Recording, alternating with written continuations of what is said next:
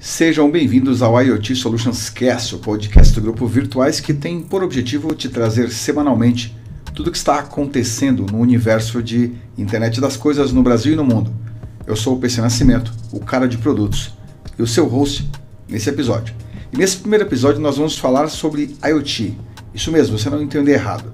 O conceito, o que significa essa sigla? Quais são as principais aplicações? Será que você já usa e não fazia nem ideia?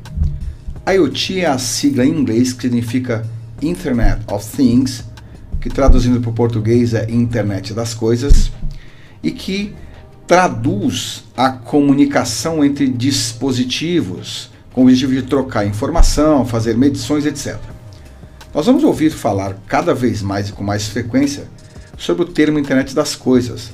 Primeiro, porque as tecnologias disponíveis já avançaram bastante e os fabricantes globais como Samsung, LG, Sony, etc., têm trabalhado para colocar dispositivos diversos no mercado que permitam é, essa opção de comunicação entre eles com o objetivo de trocar informação, capturar comportamentos do consumidor e isso vai ajudar essas indústrias a fazerem coisas cada vez mais próximas daquilo que você precisa ou gosta de usar para que você tenha mais tempo livre, para que você tenha mais autonomia, mais flexibilidade, etc.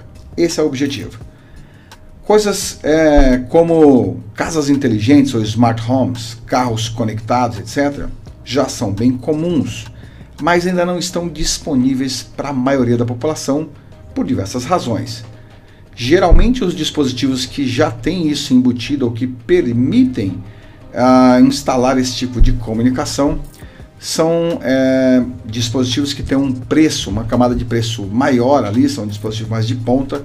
Então, o preço é um fator, a disponibilidade em todos os lugares é outro fator, mas a tendência é de que nos próximos anos a indústria evolua para cada vez mais trazer dispositivos inteligentes que possam facilitar a vida das pessoas e isso vai se tornar comum no dia a dia. No entanto, tem algumas coisas que você já usa de IoT e muito provavelmente nem sabia.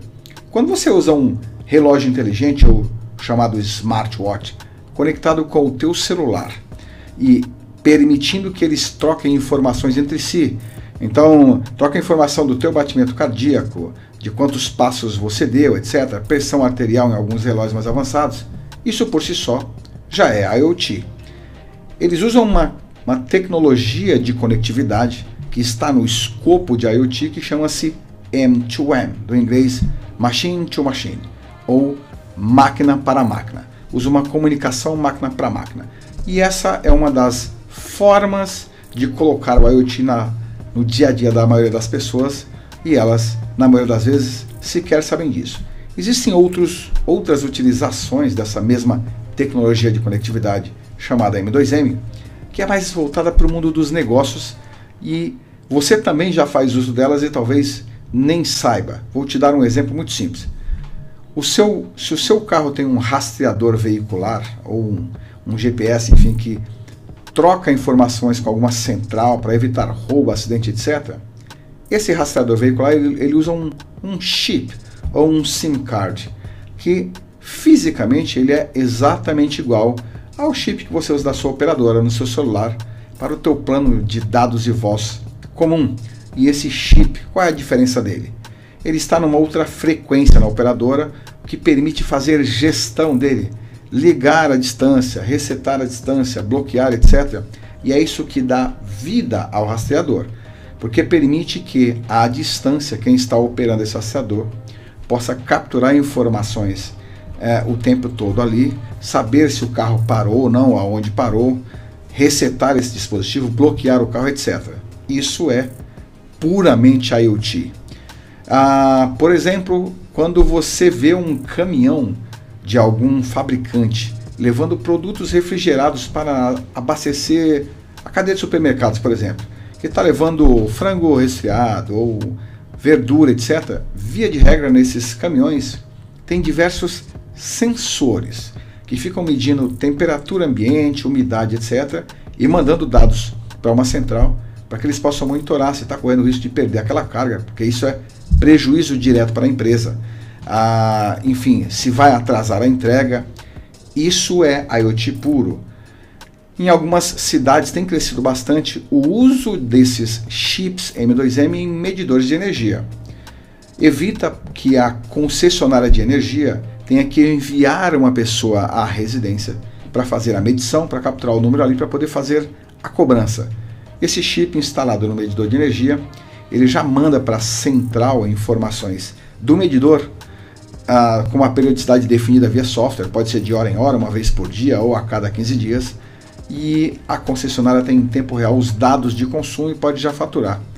E alocar a mão de obra de seus funcionários para coisas mais nobres ou que torne todo o processo mais produtivo. Fala-se de IoT ah, em segurança, como cresceu o número de dispositivos que possibilita essa, essa conectividade ou comunicação com outros dispositivos. Obviamente, isso abre brechas para se invadir uma rede, etc. Na Europa criou-se até um termo chamado IoTT, de Internet of Trusted Things, que significa Internet das coisas confiáveis. Como é que coloca a segurança nesse, nesse dispositivo para impedir que alguém tente, através dele, acessar uma rede e, enfim, prejudicar a empresa?